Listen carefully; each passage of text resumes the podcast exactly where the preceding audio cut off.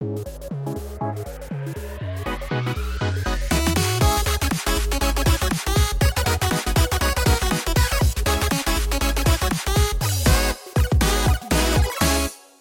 Это подкаст «Люди и код» и его ведущий Антон Семин.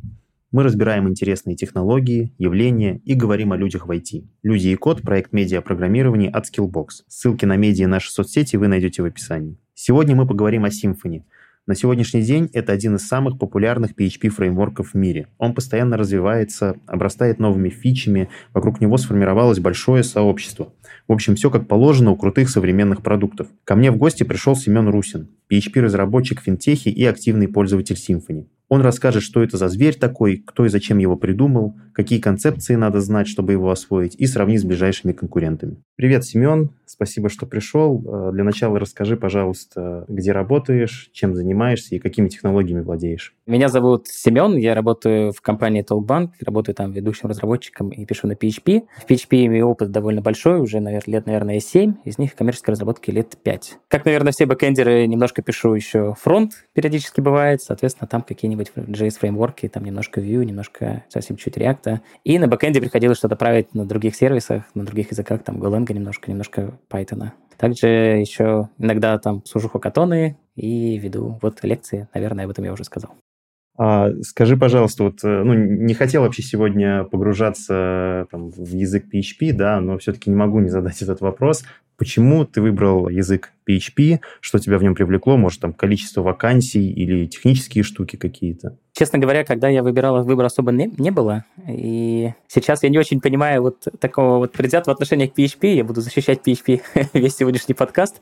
И я считаю, то, что в новых версиях PHP действительно работает довольно быстро, начиная с седьмой версии, и каких-то детских болячек у него уже мало, и обновляется он своевременно. То есть сейчас PHP такой хороший прямо язык. А тогда это началось так, что я пошел на курсы HTML, CSS, JS какой-то, офлайн курсы и понял, что я хочу сделать какой-то сайт, но сделать динамическую страницу я не могу. Э, и после этого пошел на курсы PHP там же и понял, что вот теперь я могу это делать динамически, почувствовал себя э, программистом. Вот.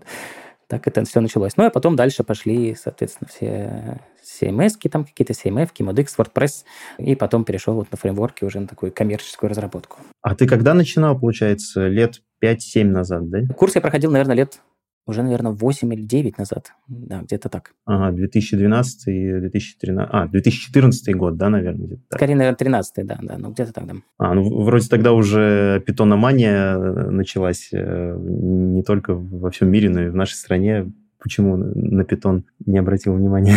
Честно говоря, я даже не выбирал, не думал, просто я хотел понять, как делается вот какая-то прикладная вещь, и я научился ее делать вот на PHP. Мне сказали, так приходи к нам еще, вот мы сделаем второй, второй модуль нашего курса. И я такой, ну ладно, хорошо. Хотя в, компании уже были друзья, которые писали на Python и на, или на Python, да, и много на чем еще, но вот мне почему-то попался PHP. Когда-то жалел об этом, но сейчас кажется, что, в принципе, ничего плохого в этом нет, и я, в принципе, доволен. А это были офлайн курсы да, прямо ты сказала? Да, да, да. Можешь вот немножко об этом рассказать, как устроен офлайн курс Потому что онлайн-то я понимаю, сейчас, в принципе, все на онлайн-курсах учатся. А вот э, что из себя представляет офлайн? Это как в университете как или как в колледже? Да, скорее как в школе даже. То есть там вначале что-то говорили, как вот на маркетинг доске показывали, потом, может, показывали что-то там на проекторе, там, как мы верстаем, или как мы добавляем в PHP какие-то там, проходим новые функции, соединяемся с базой, что-нибудь такое. И потом давали нам какой-то вот код, напишите нам, пожалуйста, сделайте вот это. Вот мы делали, потом человек проходил по всем, говорил, вот здесь плохо, здесь хорошо. Соответственно, люди, чтобы получать больше знаний, собирались у каждого из нас и смотрели, что там, как сделал другой, чтобы быстрее обучаться. И, соответственно, было какое-то домашнее задание. Ну, там в конце должен был быть проект, и, ну, я его делал вот постепенно, от урока к уроку. Мне было интересно сделать. Но потом оказалось, что это все такое уже есть. Вот я расстроился от этого, но узнал об этом уже после курса. Прикольно, прикольно. Ну, хорошо, вступительную часть, э, можно сказать, мы закончили, да, теперь наконец-то приступим уже к основной.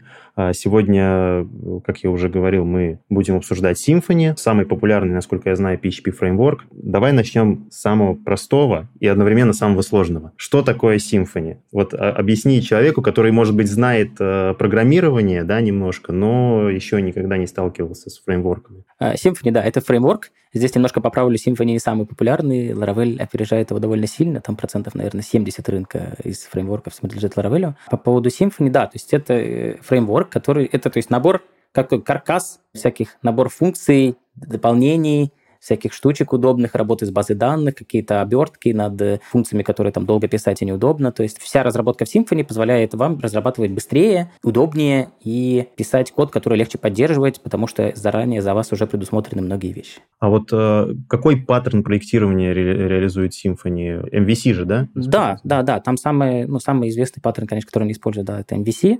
Э, но также там они используют довольно много в, своих, в своей кодовой базе, довольно много паттернов, там и обсерверы, и адаптеры, и все что там угодно, и синглтоны есть, не самые всеми любимые, да, и strategy есть, там довольно много всяких э, паттернов. В принципе, создатели Laravel славятся тем, что они любят вот применять паттерны, любят вот делать все как вот по книжечке, скажем так.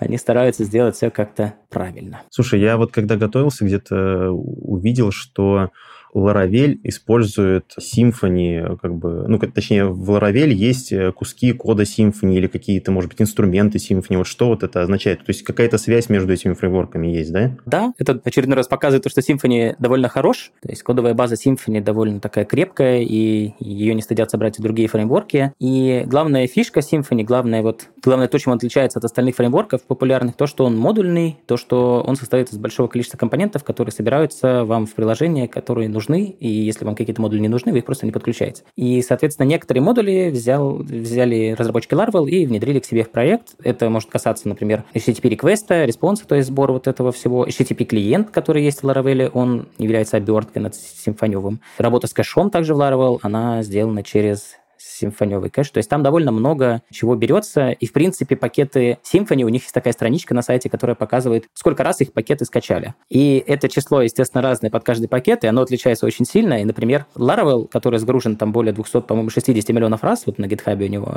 циферка есть, соответственно, он использует 260 миллионов раз какую-то работу, вот эту коровую работу с э, запросом из Symfony. А если посмотреть Symfony, там написано, вот мы загрузили, кто-то загрузил наш пакет 470 миллионов раз. Из них, получается, 260 это люди, которые скачали Laravel, но увеличили статистику Symfony уже в два раза. То есть э, довольно интересно посмотреть эту статистику. К сожалению, они не пишут, сколько из них именно в Laravel и, и где-то еще.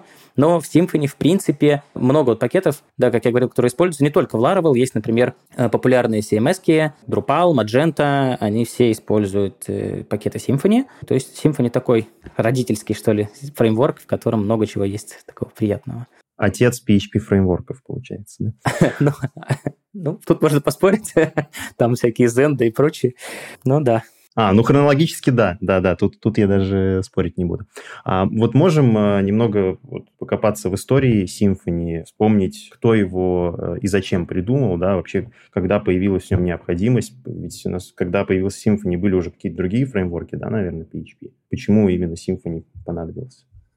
А, насколько я знаю, это было сделано ради только своих нужд. Это сделал французский разработчик Фабиан Потенсье, если я правильно произношу. И он изначально сделал это только для своих проектов, и его сообщество упрашивало выложить это в открытый доступ, и он это сделал, выложил открытую первую версию. Сделал, и она была довольно сложной для понимания, но, как мне кажется, для чего он вообще это сделал, потому что в то время не было такого развития интернета, не было понимания того, какие из там фреймворков уже существуют и как с ними работать. И вообще понятие фреймворк, я думаю, появилось несколько попозже. Просто какой-то набор, такой каркас для разработки удобный. И он его выложил, и после чего уже там лет через шесть только он обновился второй раз, то есть версия 2.0 вышла в 2011 году. Тогда он уже добавил вот модульную архитектуру, вот эту, то, что там компоненты разделяются, добавил поддержку PSR 0, вот, то есть добавил какие-то вот такие, такие вот вещи, и там dependency injection добавил, да, и то есть уже начался такая работа над большим фреймворком, а до этого это был такой, такой сделанный на коленке пример, который был довольно сложный в архитектуре. Хотел еще дополнить то, что он продолжил работать в своей компании, она называется Sensio Labs. И Sensio Labs, собственно, продолжает поддерживать Symfony, является, по-моему, главным бенефициаром вот этого всего. То есть они мейнтейнят, главное, на GitHub и спонсируют это все. То есть они до сих пор с ним верны. То есть э, разработка фреймворка ведется преимущественно компанией, да? Я понимаю, или сообщество в этом э, уча- участвует активно? Сообщество активно участвует, но это как какие-то предложения по улучшению языка, вот есть PHP, да, которые собираются там э, и потом обсуждаются, и там выбираются для э, внедрения в PHP или нет. Точно так же Symfony, соответственно, есть какие-то issues на GitHub, которые предлагают что-то решить, какие-то pull-реквесты, и там, соответственно, ведется обсуждение, после чего приходит новая версия с новыми апдейтами, и они заранее объявляют, что будет в этом апдейте там за ну, довольно задолго, Они сейчас перешли на версионирование такое, что у них раз в два года меняется мажорная версия, и мажорные версии остаются LTS-ными, если не изменяет память, вот какие именно остаются маж... LTS-ными, э, по-моему, некоторые мажорные. И, соответственно, они объявляют заранее, что там будет в этой версии. То есть вот сейчас мы ожидаем в ноябре будет вот седьмая версия. А вот э, если пройтись по вот всем этим мажорным версиям, да, э, получится ли как-то выделить, ну, основные, что ли, вехи э, в развитии фреймворка, вот такую карту, что ли, нарисовать? Тут будет несколько сложнее, так как я сказал, сказал то, что в 2013 году только начал изучать HTML и CSS, и до PHP я дорос позже, и тем более до Symfony. И я могу только сказать то, что в, вот в 2011 году появилась вторая версия с dependency injection, то есть и с каким-то там уже чуть более серьезным стал фреймворк. А в третьей версии я знаю то есть они каждую версию пытались улучшить производительность, и у них это хорошо получалось, благодаря разделению всяких модулей и улучшению архитектуры. У них получалось увеличивать производительность приложения. Э, постепенно они внедряли больше поддержки PSR, там PSR 6 для кэширования, вот они внедрили в третьей версии. Дальше уже пошла разработка каких-то дополнительных модулей, вот начиная с четвертой версии уже пошли такие вот несколько не самые обязательные вещи, то есть вот Symfony Flex позволяет работать с, ну, оптимизирует работу с зависимостями, то есть такие вот штуки. Есть Maker у них появился, который позволяет э, автогенерировать код, то есть там в консольке что-то набираешь, и у тебя там создается контроллер там или что-нибудь такое, или там миграция. Также у них там появились какие-то вот там модули, там Easy Admin еще у них появился. В общем, они начали вот так постепенно увеличивать экосистему, так сказать, своих э, компонентов. В пятой версии они добавили поддержку PHP 8. Это было так довольно важно. То есть там одновременно была сделана поддержка и 7.4, и 8. И они сделали новую маршрутизацию. Это из такого, такого ключевого. Да, и в шестой версии они внедрили ну, возвращение нативных, тип, э, нативных типов в результатах функций. То есть раньше такого не везде было в Symfony, сейчас это практически везде сделано. И PHP сам превращается постепенно в такой типизированный язык. Как бы он там и не считался слабо типизированным, но вот в культуре разработки есть то, что мы пишем какие-то типизированные вещи, стараемся не менять ничего. То есть, ну, стараемся вести себя как взрослый язык, что ли, как комьюнити взрослого языка. Поэтому вот в шестой версии они добавили, да, и вот сейчас ожидаем седьмую. По седьмой, честно говоря, не, не смотрел еще, что там будет, потому что мы пока думаем переезжать на шестую версию, и надеюсь, мы переедем хотя бы на нее. сейчас пока со своими проектами сидим еще на пятой, хотя понимаем, что это не самое такое хорошее что, с точки зрения там секьюрности и так далее, какие-то старые версии там языков и вот это все. Надо как-то постепенно переезжать, но у нас очень много сервисов, которые работают друг с другом, поэтому медлим немножко. А в продакшене сейчас, э, как я понял, ходовая шестая версия, да, Symfony? Да, то есть если, если сейчас вот зайти, да, вот current версия вот Symfony это там 6.3, сейчас они ожидают там 6.4 и потом 7.0, то есть да, то есть мажорная шестая версия они сейчас вот э, предпочитают предлагать. Хорошо, давай теперь поговорим э, подробнее о процессе разработки на Symfony. Какие основные концепции есть э, в этом фреймворке, которые нужно знать человеку, который решил делать приложение на Symfony. Да, тут будут несколько вещей, которые я немножко говорил. Э, то, что Symfony модульный, соответственно, нужно понимать, как получше сделать, чтобы приложение работало настолько, насколько предлагает это Symfony, насколько позволяет делать это сам Symfony. То есть там нужно удачно маневрировать с компонентами, какие-то использовать, какие-то не использовать, какие-то выключать, чтобы была производительность на высшем уровне. Также нужно понимать MVC э, паттерн, да, чтобы разделять модель там, с данными, да, представление, какое-то отображение пользователя, ну и контроллер, собственно, который все это обрабатывает там как-то и управляет логикой. Также Нужно понимать, как работает dependency injection, да, то есть там построено на этом все, много, там, много чего с этим работает, и без этого понимания будет довольно тяжело понять эту магию, что ли. И, соответственно, процесс разработки обычно, ну, если представить какую-нибудь стандартную разработку какого-нибудь нового функционала с новым каким-нибудь роутом, то есть обычно бэкэндер предполагает то, что он сделал какой-то API, да, который дает какой-нибудь, не знаю, JSON, например, и, соответственно, нам нужно сделать роут, роут, который будет обращаться куда-нибудь в контроллер, контроллер будет обращаться куда-нибудь либо в сервис, там, либо в репозиторий, либо и туда, и туда, в зависимости от вашей там архитектуры. Тут Symfony позволяет делать как вам вздумается, да, соответственно, собирать потом результат и отдавать его в ответе. Э, параллельно там есть какие-то дополнительные вещи вроде валидации request ов, вроде там middleware ов каких-то, то есть какие-то вот проверки промежуточные, которые происходят. В связи с этим нужно понимать, что там есть роутинг, как, он, как работает роутинг, как с ним нужно работать, с урлами и так далее, как работать с некоторыми пакетами в, в Symfony, там, с бандлами. И, скорее всего, вам понадобится работать с ORM-кой, Object Relational Mapping, да, то есть это вещь, которая, инструмент, который позволяет работать с базой данных и делает, связывает там базу данных и ваши модели. ваш код. Там, то есть есть отличия, например, в рамках Laravel и Symfony, они построены на разных там паттернах, и, соответственно, для Symfony он требует чуть больше, на первом этапе чуть больше написания и понимания того, что там происходит, чуть больше там нужно, там нужно типизировать вот поля, описывать каждое поле, в отличие от Laravel, где все это работает через магию, тут вот они такие более структурированные, что ли, то есть это паттерн датамаппер. Да? Также еще есть в, в Symfony событийная модель, да, то есть есть слушатели, есть ивенты какие-то, которые там происходят, и это позволяет некоторым компонентам приложения друг с другом взаимодействовать. Это тоже бы хорошо знать и понимать, и это даст вот возможность как-то чуть более изощренно соединять компоненты друг с другом. И, наверное, последние пару вещей, которые скажу, это CLI, то есть у Symfony есть какая-то возможность работать с э, командной строкой, и там на основе этого можно сделать какие-то команды, которые там потом будут работать по крону где-нибудь на сервере, что-нибудь они там будут делать. А, или можно самому себе сделать какие-то вот команды, как я говорил, мейкер, который вот делает контроллеры, там сервисы, что угодно.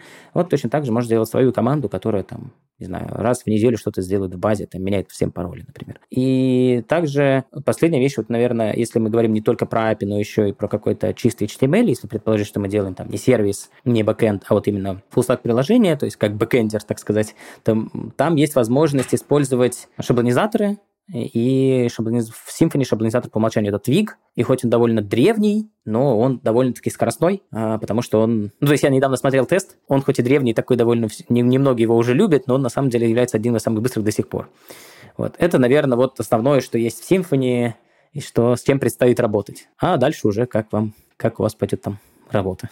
А вот ты сказал про шаблонизаторы и про full-stack разработку. Давай немножко вот тогда про фронтенд поговорим. С какими JS-фреймворками Symfony вообще дружит?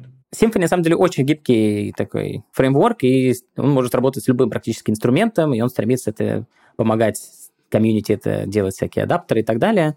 Это что касается, в принципе, работы со внешними какими-то инструментами, технологиями, сервисами. А, но для фреймворков JS у него все в порядке, он работает и с Vue.js, и с React, и с Angular, и все, никаких проблем нет. Для Vue.js для React даже есть отдельные видеокурсы на сайте Symfony, э, можно прям пойти посмотреть, как это все делается. Вот не знаю, почему не сделали для Angular, но, а, в принципе, это тоже возможно. То есть тут никаких проблем нет, никаких ограничений. Тут только нужно различать то, что если мы сделаем какое-то вот такое бэкэнд приложение, что ли, которое отдает какие-то вот генерированные на бэкэнде какие-то странички, тогда нам нужен только, нам нужен только верстальщик, да, который нам все это нарисует, да, соберет, а мы просто будем под, подкидывать туда информацию. Ну, а если мы делаем API, тут вопрос состоит в том, зачем вообще тогда Symfony, возможно, стоит легче сделать два отдельных проекта, как это все разобрать, чтобы мы предоставляли только API один сервис, а другой сервис на фронте. Ну, тут нужно смотреть, как это все работает и что для вас именно выгоднее и удобнее. Ты еще упомянул бандлы. Э, можешь, пожалуйста, подробнее рассказать, что это такое? Symfony изначально состоит из э, компонентов, да, и Symfony предлагает еще такое понятие, как бандлы, и они то есть, если, если изначально вы ставите сам проект, то у него по умолчанию ставится app bundle, да, такой бандл, который представляет себя набор каких-то там директорий, то есть структуры директорий, каких-то конфигураций, там, сервисов, то есть они все это вот объединяют, каких-то там, не знаю, там, шаб, вот эти шаблоны для данных, те же самые для шаблонизаторов, какие-то роутинг, то есть это вот какой-то набор вещей, которые они предполагают. То есть можно сказать, что это там bundle, да. И для примера могу сказать, есть такой bundle, там, Doctrine bundle, то есть который работает с ORM-кой Doctrine ы, есть там bundle, который работает с безопасностью, security bundle, то есть у них какой-то вот они это разделяют именно по бандлам, так сказать. Вопрос именно нейминга, да, то есть как это все назвать. А, э, я так понял, бандлы, они инкапсулируют какие-то сервисы отдельные или не инкапсулируют, как сказать? Э... Ну, да, да, да, да, так можно сказать, да. То есть мы можем сделать как-то, объединить все это в бандл, да, и можем сами свои создавать бандлы. То есть это такой вот, да, какая-то специфичная функциональность вот туда выносится. Вот. Хорошо, вот э, еще был потом вопрос про порог входа в Symfony, но судя, судя по твоему рассказу, я понял, что он э, далеко, так сказать, не, не низкий, да, а нужно довольно много знать, то есть не, не получится просто так его с кондачка так в него залететь, э, не зная объектно-ориентированного программирования, там, паттернов проектирования и прочих вот этих вещей, да? Наверное, да, то есть тут э, я только хотел сказать еще про, просто про документацию, у них, у Symfony она такая, то есть многие ее любят, но мне она кажется довольно не структурированный, и в ней довольно тяжело что-то найти. И если открыть документацию Laravel или того же там EE, или там CodeIgniter, или Slim, там, ну, то есть много фреймворков PHP-шных есть, и у них документация в основном хорошая. Но вот в Symfony мне она показалась излишне разнесенной, что ли. То есть там как-то вот как-то она такая атомарная. То есть я вот что-то нашел, то есть я знаю, что там информация это есть. И если я там буду искать ее в Гугле, я, скорее всего, попаду на страничку на документации Symfony. Но вот именно зайти на сайт документации и найти это, мне будет тяжело. То есть вот тут как-то как вот не сходится у них с этим, да. И поэтому вот внедряться в, в Symfony это прям такая через терник к звездам. Вот, довольно сложно. Слушай, хотел ты уже потом спросить, ну давай уж сейчас, раз ты э, упомянул документацию. Вообще, э, ты сам э, из каких источников обычно информацию берешь, и что бы, может, посоветовал тем, кто хочет изучить фреймворк? Ну, естественно, документацию. В Symfony это, конечно, не самый удачный пример. Также у Symfony и, в принципе, и у Laravel есть такие специальные форумы, в которых можно что-то спрашивать, то есть на, по аналогии со Stack Overflow, только специально под какой-то фреймворк, и там могут отвечать какие-то люди, которые причастны к разработке, или какие-то модераторы этого большого, там, какого важного форума. То есть SymfonyCast, и вот ну, там для Laravel это э, LaraCast. И также есть еще у них видеокурсы, в которых можно что-то проходить и у Symfony, и у Laravel, и они просто не всегда полностью бесплатные, то есть у них какой-то базовый функционал, они рассказывают потом, как подключить какую-то библиотеку, что-либо сделать. Там вот, например, какой-нибудь тот же курс по фронтенду для Vue.js, там он вполне может быть там первые пять уроков бесплатные, а потом уже что-нибудь быть платным. То есть тут такой вот момент. Так, ну, в принципе, Stack Overflow и документации мне хватает, чтобы понять, что, что, что это, как это сделать. Да, если что-то нет, ну, иногда приходится что-то там писать в ишусах куда-то, не так часто, но бывает, да, и, или там смотреть в ишусах на GitHub какому-либо там компоненту, возможно, такая проблема еще вот была там, то есть там тоже можно найти что-то полезное. Хорошо, спасибо. Давайте теперь тогда вернемся к экосистеме. Вот мы поговорили, да, уже про JS-фреймворки, а вот какие-то прочие инструменты, базы данных, системы управления очередями, с какими Symfony дружит, а с какими нет. И, ну, не знаю, может быть, это считается какой-то проблемой, вот на что разработчики ругаются, мол, почему поддержки нет и так далее. Здесь довольно интересно, потому что мне кажется, что Symfony поддерживает все вообще, что возможно. Вот на днях я нашел поддержку сервиса Aerospike. Вот поддержка Aerospike в Symfony была встроенная. Ну, не встроенная, то есть там можно было подключить пакеты, все было бы работало. Да? А, то, что, так что Symfony и там, в принципе, фреймворки на PHP в основном они поддерживают уйму всего, потому что разработчиков на PHP много, и каждый периодически придумывает что-то очень интересное на другой базе данных или на другом там сервисе очередей, поэтому придумывает свой какой-то там адаптер и потом его выкладывает, и все потом им пользуются. То есть тут такой довольно из-за какого-то разброда и шатания в, PHP, в комьюнити PHP это, возможно, стало плюсом, потому что есть теперь адаптеры под все что угодно. Что касается баз данных, то Symfony использует тут Doctrine, да, ORM, и она, в принципе, работает, Doctrine работает э, со многими базами данных, там, не знаю, с MySQL, с Postgres, не знаю, со SQLite, с Oracle, Microsoft вот этим SQL сервером. Ну, MySQL, там MariaDB тоже там включает в себя тоже. По NoSQL решениям там чуть-чуть по-другому, там нужно будет ставить пакеты, специальные для доктрины или не только, но позволяют работать тоже там с Mongo, с, э, с Couchbase, там, с Redis, с Elastic, какими-то модными там Neo4j там и так далее. То есть у них там довольно большой набор чего там можно найти. В принципе, я думаю, все что угодно найдете, нужно только чуть-чуть получше поискать. По сервисам очередей, да примерно так же. То есть э, Symfony умеет работать и с Rabbit, и с Kafka, и с, с гугловским этим попсабом, и с амазоновским SQS, и как это еще называется, Beanstalk, да, вот у них тоже есть интеграция с ними. В принципе, можно найти все, что угодно. Там есть некоторые сложности с тем, что это работает не из коробки. То есть там нужно что-то поставить, какие-то компоненты, и для некоторых вот сервисов,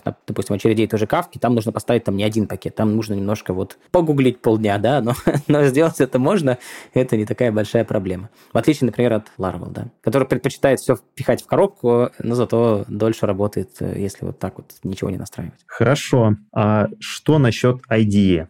И редакторов кода. Вот, э, во-первых, в каких обычно редакторах кода и IDE-шках э, принят, ну, работают с э, Symfony, и что предпочитаешь именно ты? По IDE, ну, тут одного мнения не может быть, да. Конечно, два популярных лидера — это там PHP Storm от JetBrains, да, и VS Code, Visual Studio Code от Microsoft. Первый платный, второй бесплатный. Я использую первый не потому, что он сильно круче, потому что он платный или что-то такое, просто потому что изначально мне показали его, и я как-то к нему привык, и переучаться на Visual Studio Code как-то не хочется. Хотя, наверное, это была бы какая-то экономия. Порядка там 40 долларов, что ли, в год. Да, ну то есть они позволяют оба писать хорошо, удобно, они предоставляют автодополнение кода, какие-то штуки для... Ну, для Symfony, например, есть у них специальные пакеты и для PHP Storm, и для Visual Studio Code специальный плагин, который позволяет, ну, какие-то дополнительные вещи подсветить, там какие-то для шаблонизаторов твига, что-то там вот дополнить, он там покажет что-то. То есть там вот есть какие-то такие микрофишки, которые делают жизнь удобнее. И я, честно говоря, вот он у меня отключился где-то месяц назад, и мне сильно жить хуже не стало. Я подумал, ну и ладно. И как-то там, я не помню, там то ли он стал платным, то ли там реальная версия кончилась. Я подумал, ну и ладно. И не очень-то я его и хотел. Вот. Но есть, конечно, люди, которые, то есть он там поддерживается, можно там на, для Symfony писать там и в NetBeans, и в Eclipse, и в, и, как он, Net, Netscape, нет, не Netscape, как же называется, боже мой, DE-шка. NetBeans есть такая. NetBeans, да. Есть все-таки вариантов писать кто угодно, можно где угодно. То есть это можно писать и хоть в ноутпаде, хоть в, в текстовом файле. То есть тут никаких проблем нет, но единственное удобство. У меня есть один знакомый, который пишет в Vime, но это прям отдельный вид отдельный вид предпочтений, так скажем. Э, да, но, но там вполне себе удобно. Я смотрел, как он пишет, то есть там и автодополнение у него настроено, и мультиоконность, и переключение между вкладками, и подсветка кода. Там, в общем, у него полноценный такой набор для работы. Но у него это было изначально вынуждено, но потом тоже так же привык. Ну, и теперь пишет так. Кстати, да, у нас э, есть бесплатный курс по Vim, так что, дорогие читатели, если хотите кодить по хардкору, то читайте, изучайте и удивляйте всех своими Э, необычными знаниями. Там, там главное знать, как из него выйти. Из него выйти, да-да-да, это легендарный мем.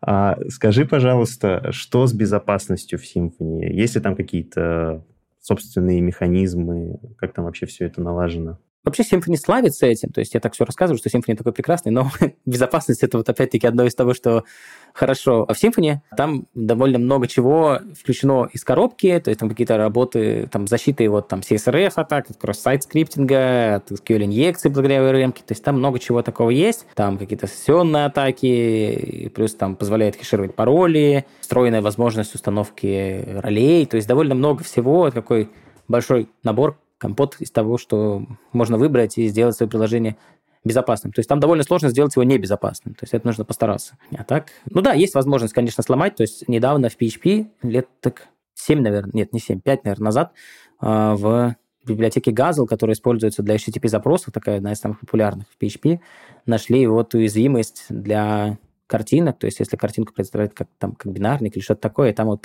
как-то вот там дописывать в конце какую-то команду, то она выполнялась, в общем, это было небезопасно признано, да, и как-то они там зафиксили это. Но, но это происходит нечасто, это прям такой вау-эффект на все PHP-комьюнити. вот, поэтому в Symfony таких проблем особо нет, и не сталкивался с тем, что там кто-то пытался сильно ломать, то есть там можно поставить какой-нибудь limiter для защиты там от DDoS какие-то там, white-листы и так далее. То есть можно все что угодно сделать, лишь бы была какая-то фантазия. Э, как это все складывать и как этим оперировать. Но инструменты для этого есть, да. Слушай, ну ты действительно так разрекламировал Symfony, прям как будто это идеальный PHP э, фреймворк.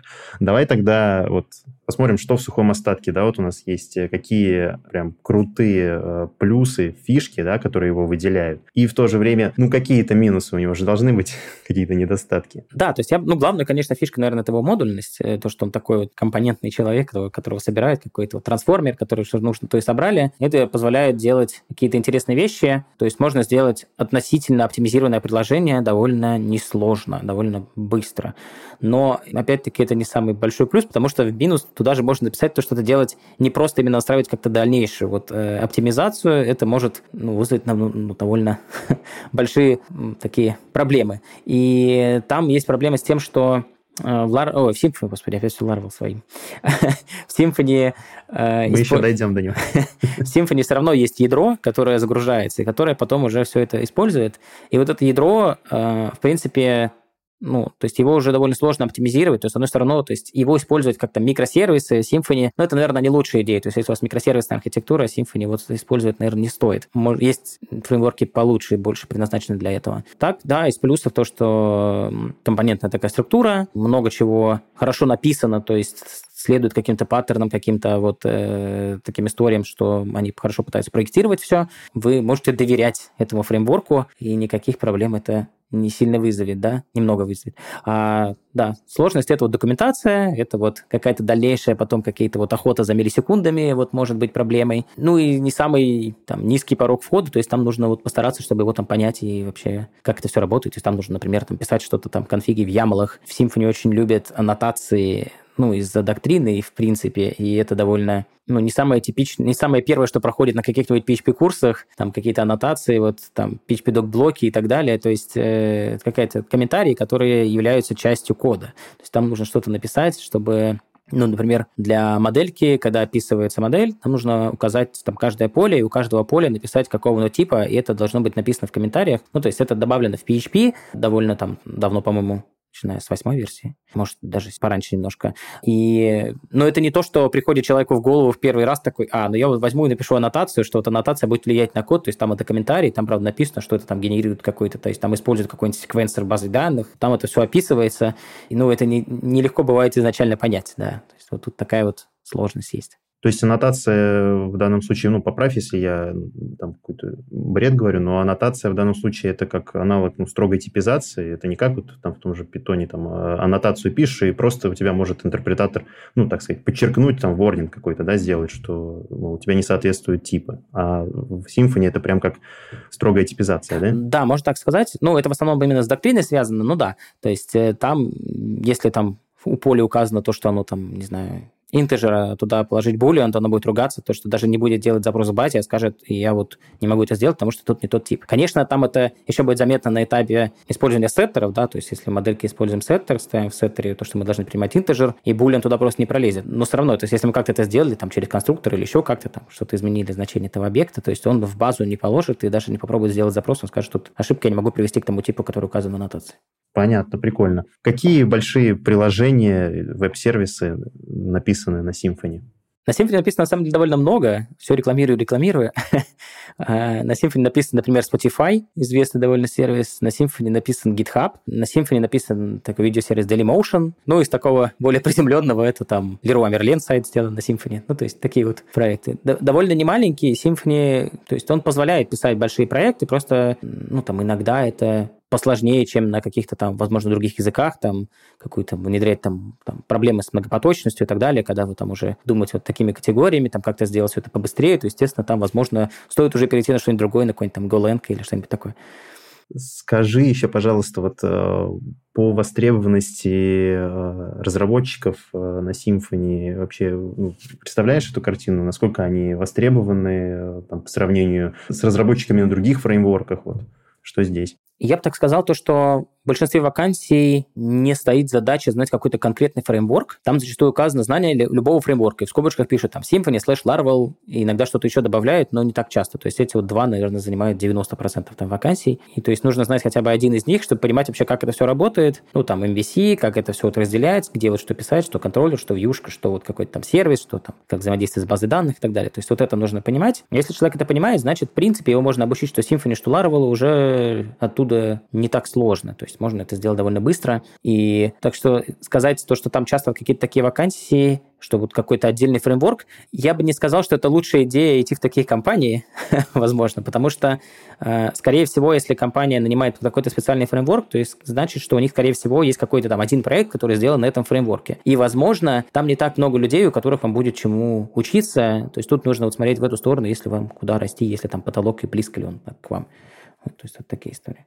А так, да, то есть в основном пишут Symfony слэш Laravel, либо просто Laravel и Symfony, но это вот, как сказал, бывает не так часто. Вот, э, насколько я знаю, ты больше, чаще работаешь с Laravel, да?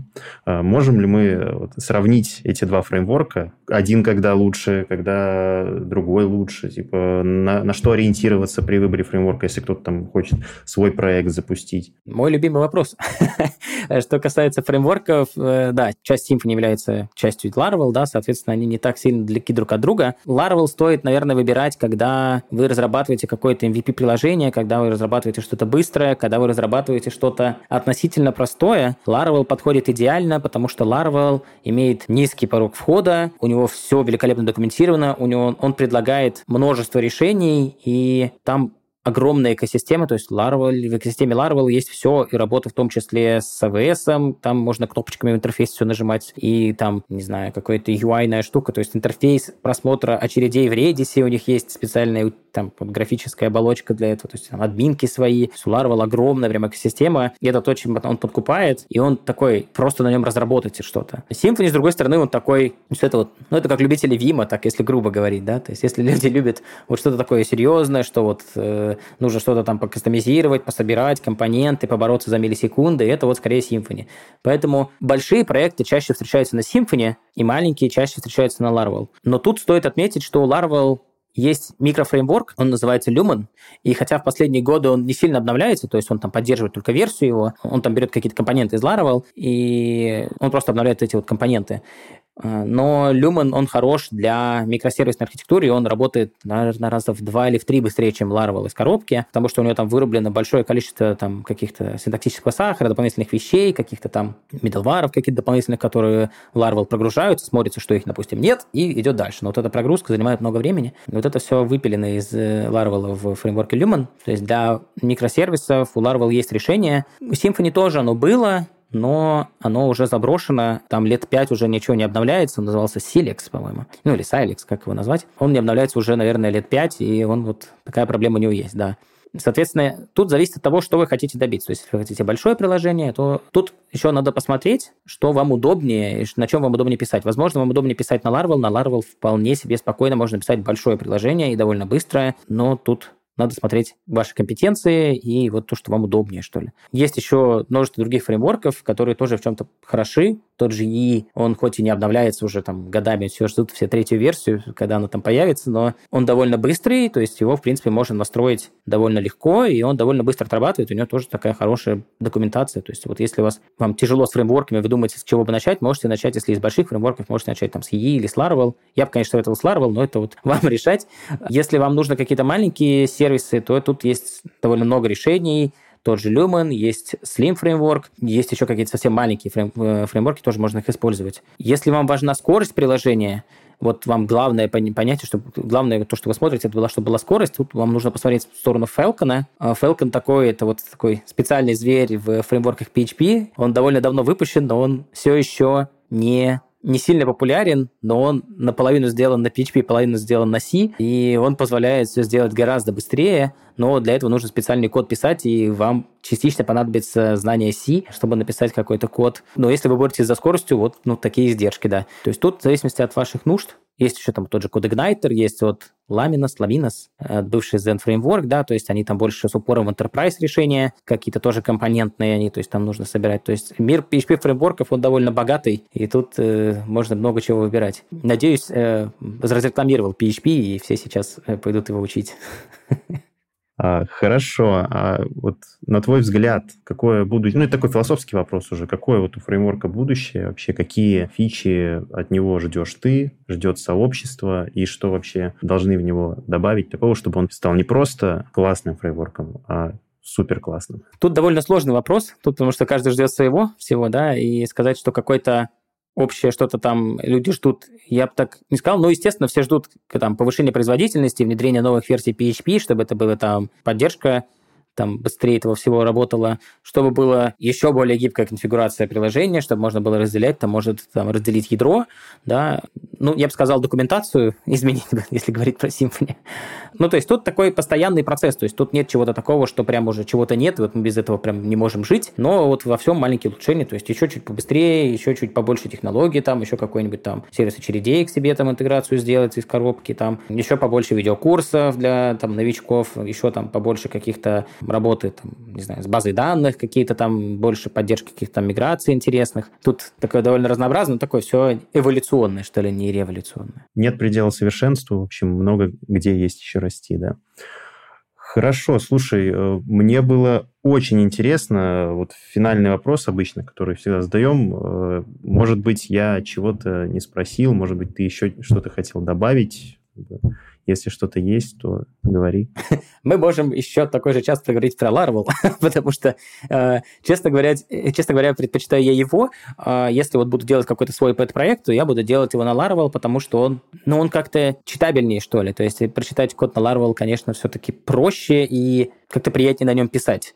Да, а Symfony это уже такая вот замороченная, вот именно такая производственная разработка, не самая такая, возможно, приятная. Вот. Но это я опять-таки говорю про PHP-фреймворки, возможно, в других фреймворках, на каких-нибудь там джангах и прочих, возможно, это еще менее приятно. Вот я общался с людьми, которые пишут на Python или Python, и там вот э, у них там проблемы с, LK, с SQL-элками, то, что у них ORM как-то, она прям вообще такая неполноценная. Когда я показал, что может ларавелевский Eloquent, вот ORM в Laravel, он сказал, о, так все, перехожу на PHP, тут столько всего есть. Это же вообще как удобно, как классно. То есть PHP э, жив и, и будет жить, и на самом деле у PHP если вы думаете, что PHP мертв, то на самом деле это совсем не так, а, потому что 79% сайтов используют PHP, и это число не уменьшается, что самое интересное. То есть если посмотреть график там, лет за последние там, 10, то оно там изменилось на 1% или там, на 2%. И оно нестабильно падает, а так постепенно то падает, то растет. То есть там жить еще много чего будет, и Тут вопрос только как, да, то есть если мы будем использовать какие-то CMS